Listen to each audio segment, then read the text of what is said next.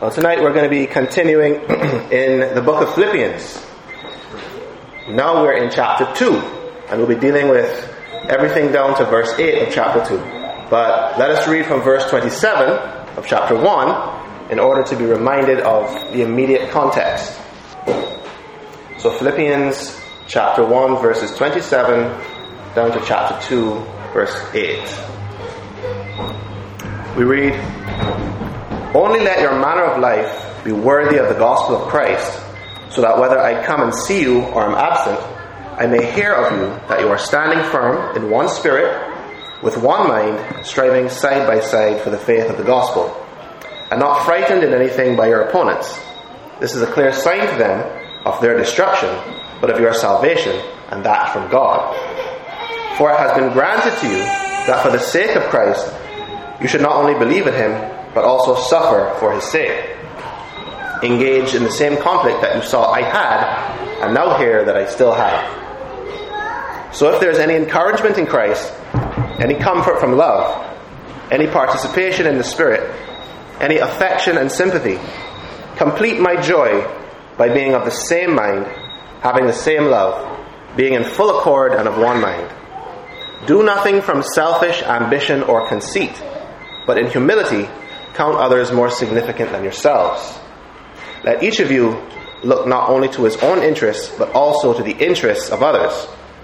Have this mind among yourselves, which is yours in Christ Jesus, who, though he was in the form of God, did not count equality with God a thing to be grasped but emptied himself by taking the form of a servant, being born in the likeness of men. And being found in human form, he humbled himself by becoming obedient to the point of death, even death on a cross. This is the Word of God. Let's pray. Heavenly Father, Lord, we're so thankful for your goodness and mercy towards us, Lord. Thank you for revealing yourself. Thank you for giving us this, this great scripture that we have, your word, so that we can see your deeds. We can learn of you. We can, we can know who you are. Lord, we thank you for sacrificing your Son for us so that we can even see your beauty. So that we can love you and worship you. Father, in keeping with that, we ask that tonight as we look into your word, that you open our minds, open our hearts, open our eyes to see the truth in your word. Help it to take root deep in our hearts, to bear fruit, to bring forth righteous living within us. So, Lord, help us in this way now, uh, so that we can live lives that are worthy of the calling that you've given us. We ask these things only in the matchless name of Christ Jesus. Amen. So, to recap what we looked at in the previous sermon in this series, that was a few weeks, a couple weeks ago, several weeks ago rather, we looked at Paul's admonition to the Philippians to live lives worthy of the gospel of Christ. And that admonition followed Paul's report about his own circumstances as a prisoner in Rome. Paul's joyful endurance of his imprisonment served to advance the gospel in keeping with God's sovereign plan. Thus, Paul implored the Philippians to be like him, fearlessly proclaiming and defending the gospel.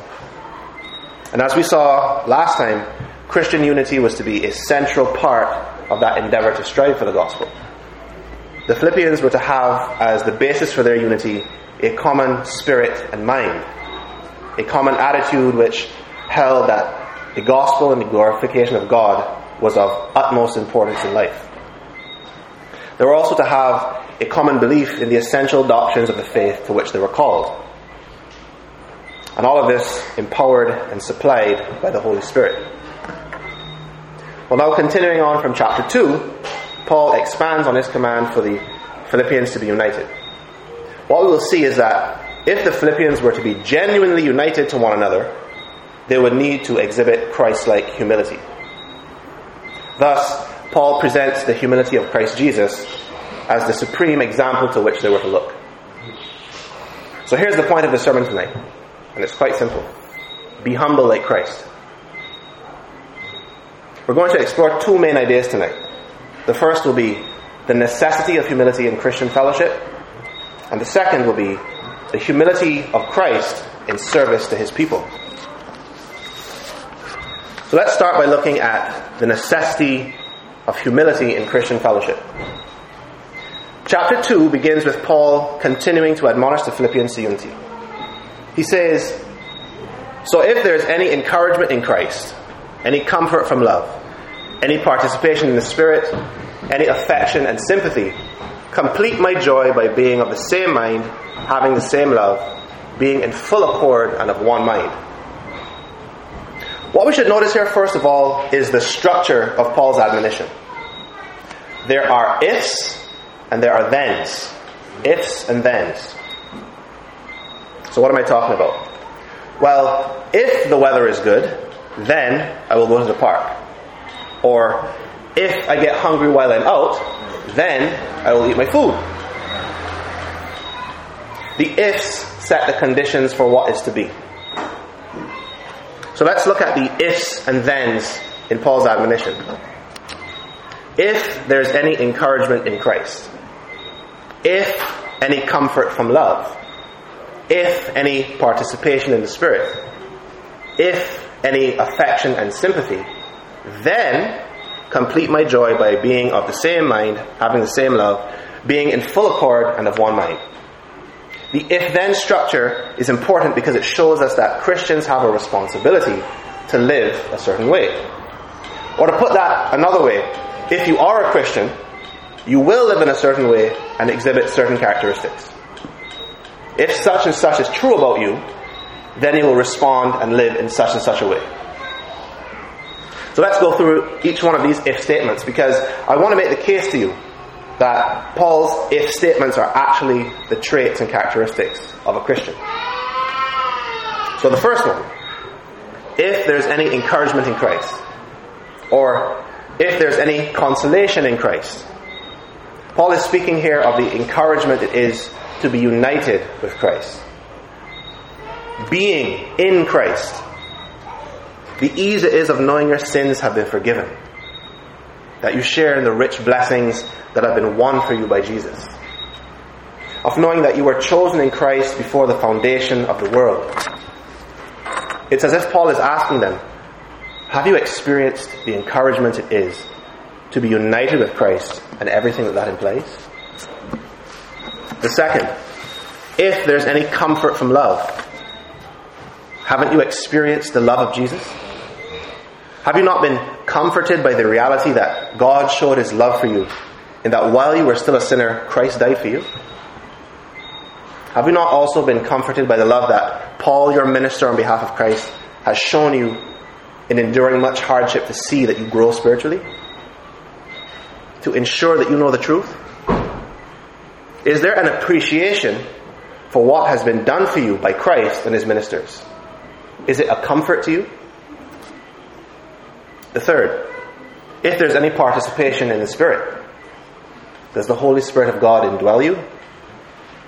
Has He been given to you as a guarantee and seal of your salvation? Do you share in the life giving Spirit in whom all believers share? Are the fruits of the Spirit being produced in your life? And the fourth and last one, if there's any affection and sympathy, if there has been any moving of the love of God towards you. Have you experienced compassion and mercy from God?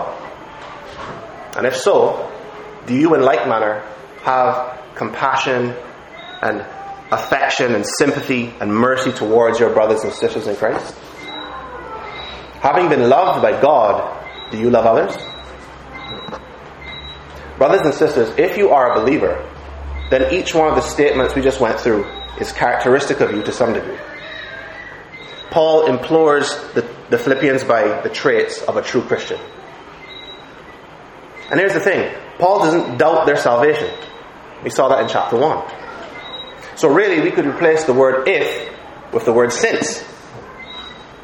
Since there's encouragement in Christ, since there's comfort from love, since there's participation in the Spirit, since there's affection and sympathy, then complete my joy by being of the same mind, having the same love, being in full accord and of one mind.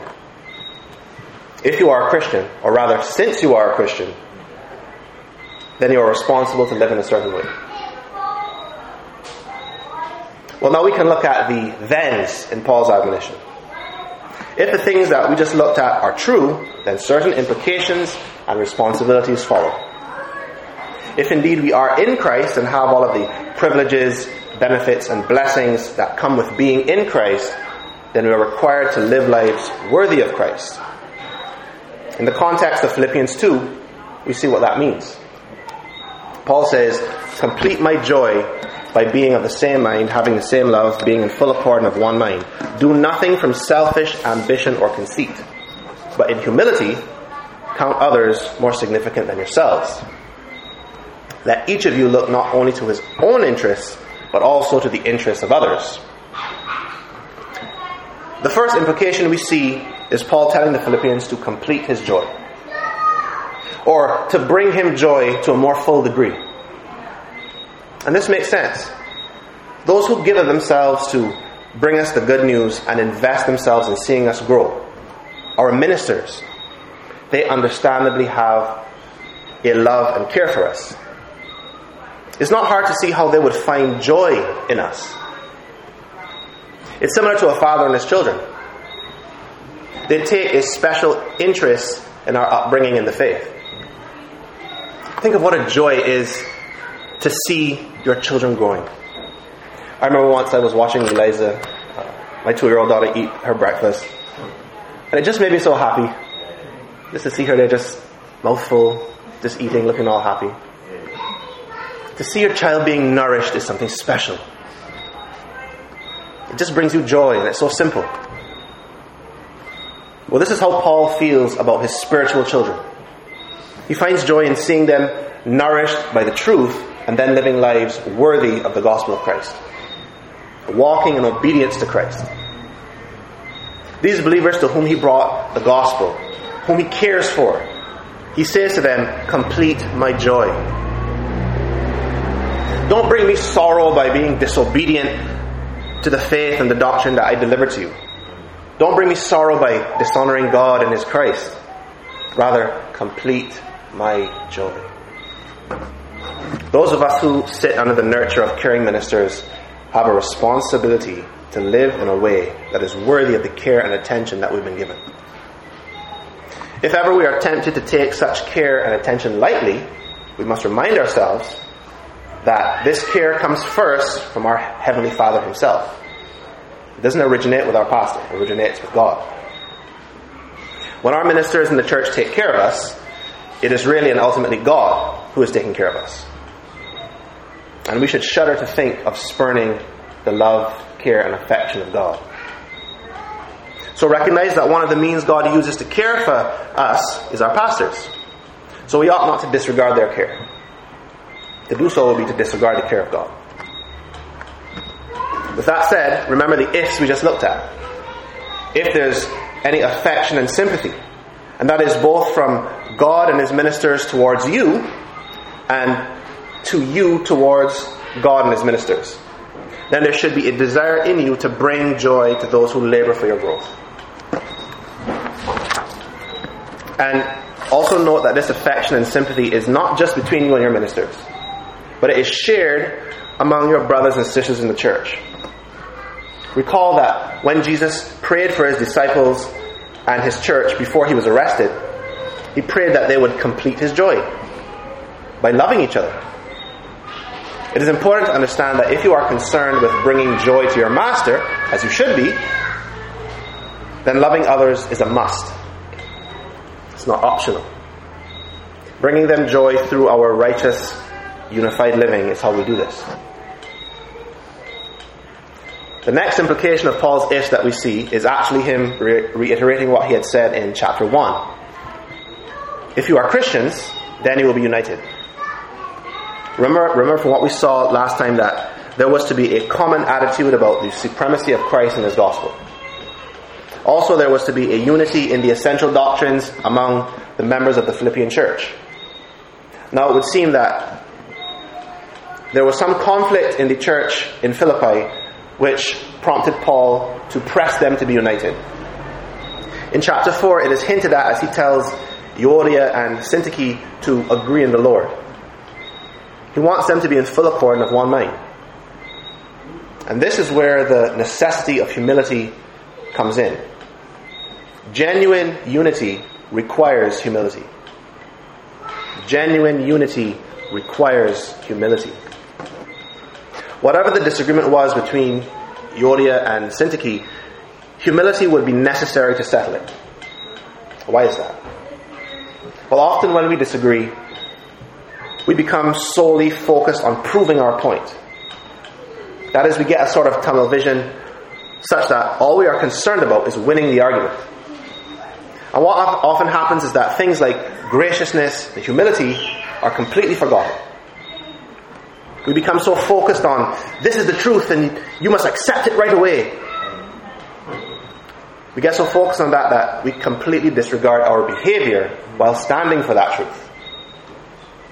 But what we need to remember is that we aren't just commanded to have our theology right, but also to behave in a way that is consistent with that theology. We as Christians are compelled to live according to the truth of Scripture. Thus, we are commanded to be humble and gracious, even when we disagree. And God is so wise in teaching us this. Because when you have a group of Christians who are obeying God, in that they are really on fire for truth and knowing God as He has revealed Himself, then sharp disagreements are sure to arise. After all, if the truth is really that important, and it is, you're not just going to shrug when you encounter something being taught or said that isn't in accord with that truth. You're going to say something, you're going to speak up. So humility is necessary because it controls our passions. It tempers how we respond in conflicts. It keeps us from becoming puffed up and reminds us that we are not infallible. It reminds us not to think of ourselves more highly than we ought to. It reminds us that everything we know, we had to be taught. And those with whom we disagree need to be shown grace as they learn. It tempers our speech and reminds us that we are not just to speak the truth, but to speak the truth in love. Now, I'm not saying that there aren't times when a sharp re- rebuke is uh, isn't necessary. I'm not saying that we should shy away from speaking truth when we anticipate things could get heated. What I am saying, though, is that pride should never be present in our disagreements. You see, pride says, I am smarter than you, so you need to accept what I'm saying right away. Humility, however, says, we are only sinners, saved by grace, and we must submit ourselves to the instruction and correction of God as given in Scripture. You see, pride would have you root the authority of correction in yourself. But humility roots that authority rightly in the Word of God. You are simply but a humble carrier of that truth. And this is very important to remember as we go about our various debates in the church community, or anywhere for that matter. Some people shy away from having passionate discussions about religion or theological matters because they think that discussing such topics is what causes divisions in the church. In reality, it's more that a lack of humility is what causes divisions in the church. I'm saying our zeal for truth is a good thing, but let it be accompanied by humility. The last implication of Paul's ifs is that we are to value others. Paul says, Do nothing from selfish ambition or conceit, but in humility count others more significant than yourself. Let each of you look not only to his own interests, but also to the interests of others. Well, firstly, what does it even mean to count others as more significant than yourself? As I was preparing this message, I sat pondering that, and I could not figure out what that really meant. What does that mean practically? Then I realized all I had to do was read the next line for some context. It became very clear from that point. Let each of you look not only to his own interests, but also to the interests of others. Counting others as being more significant than yourself means primarily looking out for the well being of others above your own. At all times, the Christian must be asking, How can I care for my brothers and sisters? This has huge implications for our lives. This is not a small thing. Realize that every decision you make, how you decide to spend your time, how you decide to spend your money, even your thoughts and prayers, all of it must be done while considering others. At all times, you must be thinking to yourself, I am but a humble and lowly servant in my master's house. The well being of my brethren is more important than my own. How can I benefit them? How can I use my time to benefit them? How can I use my money or my resources to benefit them? Let me dedicate some time in thoughtful prayer on their behalf. You see, this is how we think when we regard others as being more important than ourselves. As Paul says, we look not only to our own interests, but to the interests of others. And notice this the alternative to humbly considering others as more important than yourself isn't simply being a mediocre Christian. It's rivalry and conceit, as the scripture says. It's pride in oneself that brings about competition in the church. The alternative to humility is an attitude that says, My own concerns and desires are paramount in my life. If I have leftover afterward, well, maybe I'll get a little something, but. My own interests come first, and nothing is allowed to rival that. It's about me, and if you get in the way of what I want and what I desire, I will work my hardest to make sure that in the end, my desires are satisfied, my pleasures are sought after, and my dreams are attained. I take priority in my life, no one else. Does that sound like a Christian to you? Not according to Philippians 2. As a matter of fact, it reminds me of the insincere preachers from chapter 1 who were preaching the gospel out of their own selfish reasons, not sincerely. That kind of thinking is evil. It is self serving and it is boastful. And furthermore, it denies that God looks out for us and cares for us. That selfish attitude seeks to care for itself and be satisfied by its own means as opposed to being cared for and satisfied by the Father. One of the ways God intends to care for us is by the selflessness of our brethren. You see, when I consider my brother or sister above my own needs, there's a brother and sister who is considering me above theirs. This is what Paul is calling us to a community of like minded, humble servants, each selflessly caring for and helping each other.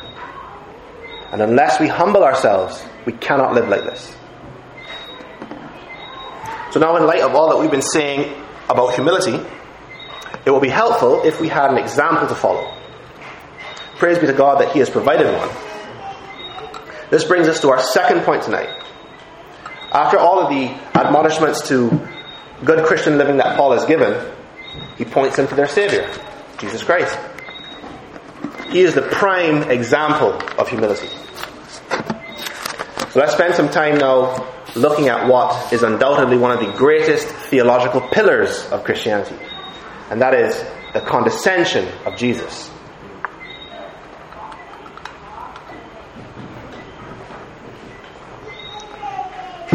Now, I'll define that word condescension in a bit. But for now, let us read what Paul says from verse 5. It reads, Have this mind among yourselves, which is yours in Christ Jesus, who, though he was in the form of God, did not count equality with God a thing to be grasped, but emptied himself by taking the form of a servant and being born in the likeness of men. And being found in human form, he humbled himself by becoming obedient to the point of death, even death on a cross. Now, let me state here that we cannot understand the unmatched quality of Christ's humility unless we understand the condescension. Understanding the condescension informs our understanding of Christ's humility. So that's why we're going to explore it for a bit tonight. Firstly, though, let's clear up some possible confusion by defining our terms. The word condescension, or condescending, is used by theologians to describe, to describe rather, Jesus' act of humility. And it is one of those words that has done a 180 over the years. Its meaning has changed so drastically that it now means the opposite of what it used to in centuries past. Today, if you said that someone was condescending, you would mean that they were arrogant and prideful and even seeking to humiliate you. That guy is so condescending. You, know, hear that all the time. The modern day Merriam Webster dictionary defines the word condescension as showing or characterized by patronizing or superior attitude to others. Showing or characterized by a patronizing or superior attitude to others. In other words, someone thinks that they're better than you, so they treat you like you're stupid. That's basically what the word has come to mean. Now, it should be clear that the word, when used in this way, does not at all describe Jesus. But listen to the word's definition as printed in the 1828 edition of the Webster's Dictionary descent from rank, dignity, or just claims, relinquishment of strict right, submission to inferiors in granting requests, or performing acts which strict justice does not require. Hence, courtesy. I'll read it again. Descent from rank, dignity, or just claims, relinquishment of strict right, submission to inferiors in granting requests or performing acts which strict justice does not require, hence, courtesy. Now that sounds more like Christ. As we look at the condescension of Jesus, try to keep that definition in mind with regard to everything you know about what Jesus has done for his people. Lowering yourself in rank and honor denying yourself what is rightfully yours, submitting one's time and energy to the needs of others when you are under no obligation to do so. So keep that in mind. So if that cleared up, let's get back to why the concept of the condescension is so significant. It's significant because of who Jesus was and then who he became. Understand that Jesus for eternity was God, Almighty, all knowing ever present God, infinitely beautiful, full of majesty and worthy of all glory and honor and praise. And in the condescension, he made himself a servant, lowly, weak, dependent, limited by time and space. No glory or majesty that we should be attracted to him. Just another carpenter's son from a small town that was infamous for never producing anything good. My point is to get us to recognize the great height from which our Savior came to rescue us. How low he had to stoop to reach us. He's not merely a human king condescending to his human subjects. He didn't simply get up from a chair or a throne in a castle and take off his crown and his royal robes and put on peasant's clothing and simply go outside to live like one of the people. What Jesus did goes far beyond that. Jesus was the eternal creator God who condescended to we who are but dust. We whose lives are like the grass, like the flower of the field, which when the wind blows over it, it is gone and is no more remembered. Think about the great difference between God and man. The great distance between God and man. It reminds me of that hymn. Oh, the love that drew salvation's plan. Oh, the grace that brought it down to man.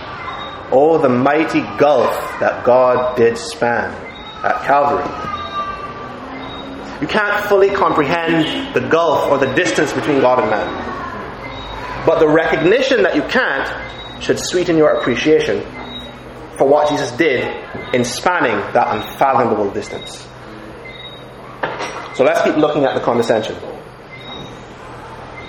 Verse 6 says, verse 6 says that Jesus was in the form of God, or the very nature of God. In the New American Standard Bible, it says, He existed in the form of God. Pastor John MacArthur notes, and I quote, The usual Greek word for existed or being is not used here. Instead, Paul chose another term that stresses the essence of a person's nature, his continuous state or condition. Paul could have also chosen one of the two Greek words for form, but he chose the one that specifically denotes the essential, unchanging character of something, what it is in and of itself. End quote. So let's get that straight right away. When the scripture says that Jesus was in the form of God, it is saying that Jesus was God. His very essential nature is divine. And then the next line says, Jesus did not count equality with God a thing to be grasped. That is, Jesus, being God, did not seek to hold on to that which he already possessed and was rightfully his, namely, equality with God. Instead, he willingly put aside his rights to come to our rescue, even though he was under no obligation to do so. So recall our definition of the word condescension. All of those aspects are seen in Christ Jesus. Now remember, we're looking at the significance of the condescension as seen in who Jesus was and what he became. We just looked at the fact that Jesus was God, but now look at what he became for our sake. Verse 7 says, But he emptied himself by taking the form of a servant, being born in the likeness of men. Let's look at this because it is theologically very important. What does it mean to say that Jesus emptied himself? Well, let's just say straight away, it does not mean that Jesus stopped being divine. It does not mean that Jesus stopped being God.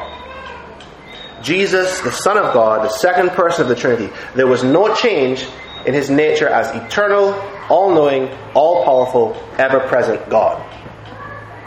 Rather, Scripture tells us that his emptying himself had to do with him taking on the form of a servant or the nature of a man. We will explore this in a few minutes, but first, I want to make sure there's no confusion regarding Jesus taking on a second nature, that is, the human nature, while still keeping his original divine nature.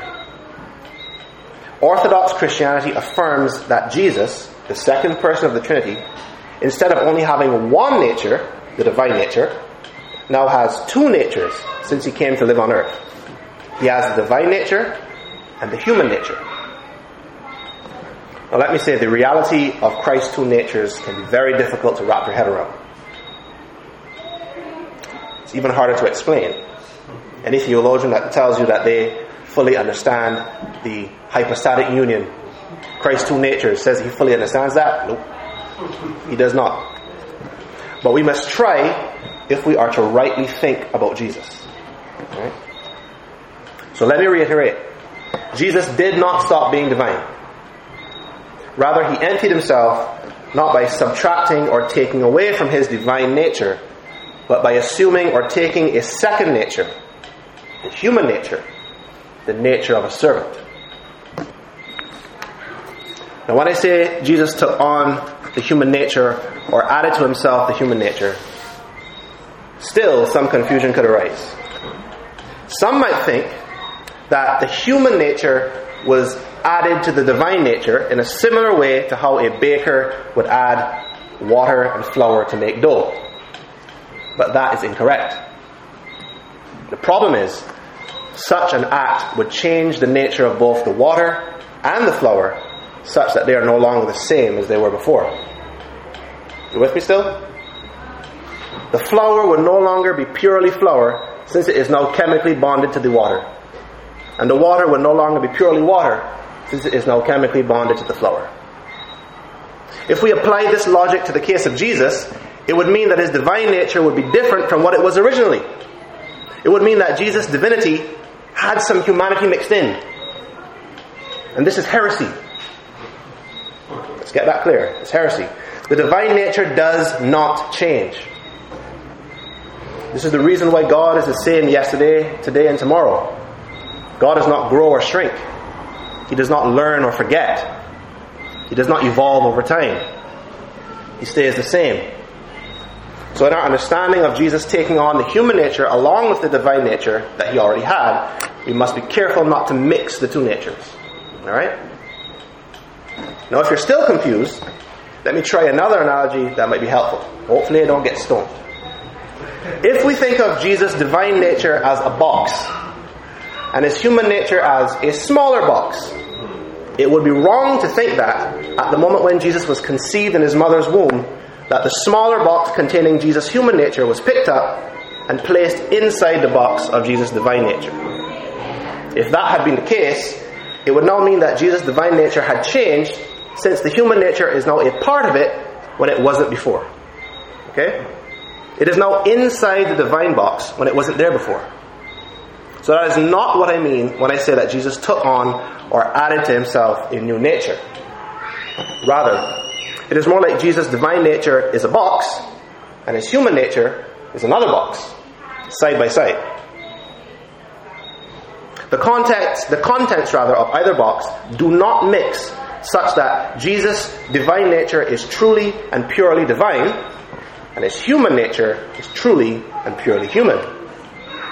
And neither is it a half and half mix whereby the boxes were each cut in half and half the divine box was picked up and half the human box was picked up and they were taken and glued together.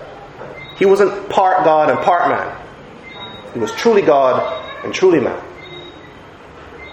To further make the point to you, there are two words that will be helpful here. The word distinct and the word separate.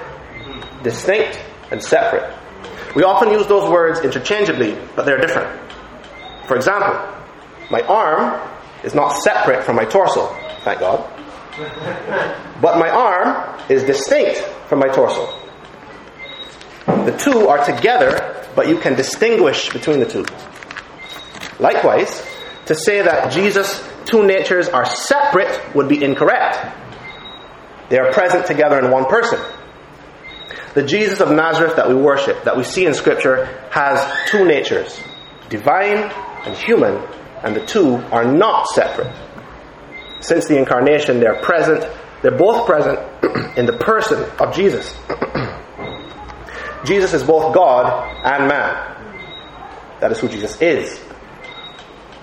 And remember our knowledge, remember our analogy. You can't take those two boxes and move them from beside each other. They're not separate, but together in one person. But they are distinct. You can distinguish between the two. Divinity is not humanity, and humanity is not divinity. You can point to one box and identify it positively as the divine box, and point to the other and identify it positively as the human box. For even more help, listen to what the 1689 Baptist Confession of Faith affirms about the condescension of Jesus. and I quote, Two whole, perfect, and distinct natures were inseparably joined together in one person, without conversion, composition, or confusion. Which person is very God and very man, yet one Christ, the only mediator between God and man. End quote. So all of that to say, Jesus emptying himself does not mean that he stopped being God. Rather, as verse 7 says, but he emptied himself by taking the form of a servant being born in the likeness of men and being found in human form, he humbled himself by becoming obedient to the point of death, even death on a cross. Jesus, the second person of the Trinity, the majestic and awesome Creator who dwells in unapproachable light, made himself like us. Before, Christ's glory was shone with such a radiance that even the angels shielded their eyes. But now, in a state of humiliation, in the condescension, he doesn't even stand out in a crowd. If you stood next to Jesus 2,000 years ago in a market in Galilee, you wouldn't know there was anything special about him. He was in the form of a servant, and his glory was veiled. But Christ's humiliation went beyond his form or his appearance. Indeed, his humiliation was manifest even in his actions. He became obedient even to the point of death on the cross. Think about that. Jesus was the sovereign ruler of all creation. The one who has in himself the right to command. But he emptied himself and became a servant. He became a man, one who is duty bound to obey. He took the form of a servant born under the law. He made himself subject to the law's demands. Imagine that. He was the great lawgiver. But now he is subject to the law. Not only that, but in becoming like us, he made himself subject to the effect of the curse. He got weary. He got hungry. He got thirsty. He felt the pain of thorns. He had back pain. The heat of the sun beat upon him during the day, and the cold would have bitten at him by night. Jesus suffered while he was in a state of humiliation. And notice this his sufferings were unique. No one ever suffered like Jesus. Why? Because his capacity for suffering was proportional, rather, to his perfection, his ethical perfection, his perfect sense of righteousness and holiness. What that means is that Jesus experienced pain and Rather, he experienced the pain and the offense of sin so much more deeply than we do. And he had to live among sinners. And eventually, sinners murdered him. All of these things he subjected himself to. Furthermore, Jesus made himself obedient to the Father in all things. Christ set aside his own authority. He said, Not my will be done, but my Father's will. Indeed, Jesus became obedient even to a humiliating death. The scriptures tell us in Galatians 3:13 that cursed is everyone who is hanged on a tree. What a humiliating way for a perfect and righteous man to die. But Christ went willingly in obedience to that wooden cross. And all of this so that he could live the life that we could not live because of our sin. And die the death that we deserve to die because of our sin. All of this he did not for himself, because he was God, he was in need of nothing. But all of this he did for us. Can you see now how Christ's humility and condescension relates to Paul's admonition to the Philippians to be humble and count others as more valuable than yourself?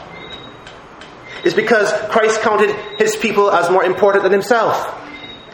Thus he endured great suffering for their sake, in service to them. If you want to see the perfect example of setting aside one's own self interest in service to others, look no further than Christ Jesus.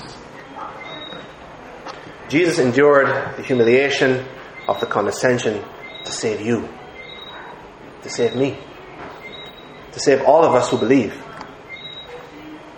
He didn't cling to that which was right, rightly his, his equality with God. He wasn't thinking of himself when he came to earth. He was setting the example to which Paul points us. Think of others as more important than yourselves. Don't stand on your own rights, but be willing to give them up for the sake of others. You know what the Apostle Paul has been explaining to us in these verses in Philippians? The Gospel of John actually portrays for us with the account of the washing of the disciples' feet in the upper room.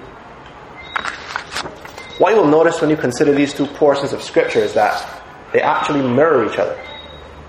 Both display the humble condescension of Jesus in service to his people. Both display three key aspects of humility the setting aside of rights, the lowering of oneself in rank or status, and acts of service to others. Let's briefly read John 13, verses 3 to 5.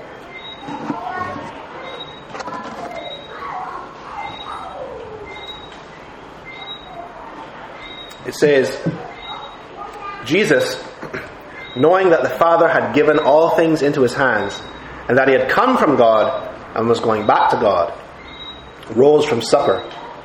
He laid aside his outer garments, and taking a towel, tied it around his waist. Then he poured water into a basin and began to wash the disciples' feet. Notice the parallels here. In verse 6 of Philippians chapter 2, we learn that although Jesus was divine and equal to the Father and the Holy Spirit, he did not count equality with them a thing to be grasped. Though equality with God was his right, he willingly lowered himself to the rank of a servant. And in John 13, verse 3, we see Jesus knowing that he came from God and was going back to him. He had come from the glory of God and was going back to that same glory that he had with the Father in the beginning. Yet he was about to perform a very humble act by washing the feet of those who were at an even that were at an even lesser rank than he. Despite his status as God, he set aside his rights. And then in verse 7 of Philippians chapter 2, we learn that Jesus emptied himself by taking on the form of a servant. He lowered himself from the status of ruler to the status of servant. He laid aside his status as one who commands to become one who obeys. This mirrors John 13, where Jesus laid aside his outer garments. This is significant because in doing so, he assumed a less dignified position than his disciples.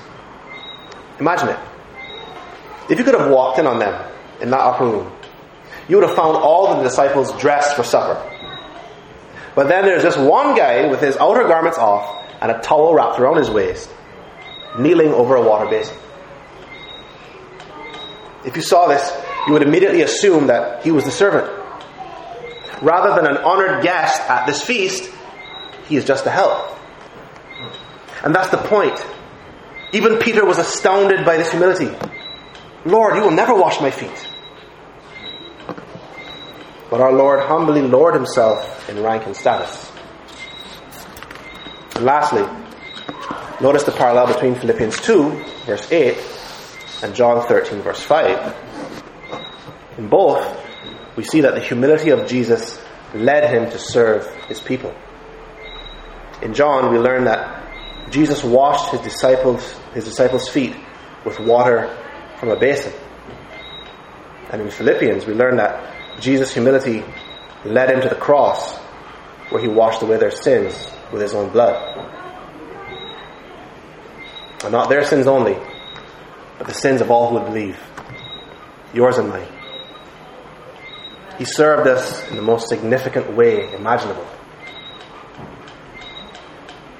Jesus' words to his disciples after he had washed their feet are also recorded for us. He says, If I then, your Lord and teacher, have washed your feet, you also ought to wash one another's feet. For I have given you an example that you also should do just as I have done to you. And years later, the Apostle Paul would write to the Philippians echoing the same admonition that each of you look not only to his own interests, but also to the interests of others. Brothers and sisters, after hearing of the great humility of Jesus, we are meant to be moved to follow his example. However, living out such selfless humility is indeed a daunting prospect. But be encouraged. We have not been left to accomplish this on our own. Remember that the humility of Jesus was in service to his people. Remember that the purpose for him accepting the state of humiliation was for us. Remember that what Jesus has accomplished for us. Remember what he has won for us. We have been made new in Christ, given new hearts to love God and eyes to see his goodness. We've been given a special love for all of those who are in the body of Christ, our family in Christ. Through the work of Jesus, his life, death, burial, and resurrection. The Holy Spirit has been given to us and is working in us for his glory. Brothers and sisters, Jesus has not only left us an example to follow in his various acts of humility, but by his death, he has actually made our own humility before God possible. So be humble like Christ. Relinquish your rights and think of others as more significant than yourself. Look after their interests above your own. And as you look upon Christ in the scriptures, seeing the example he has left us and marveling at his deeds, be encouraged that he has made it possible for you too to take up your own cross, denying yourself and humbly following him. Amen.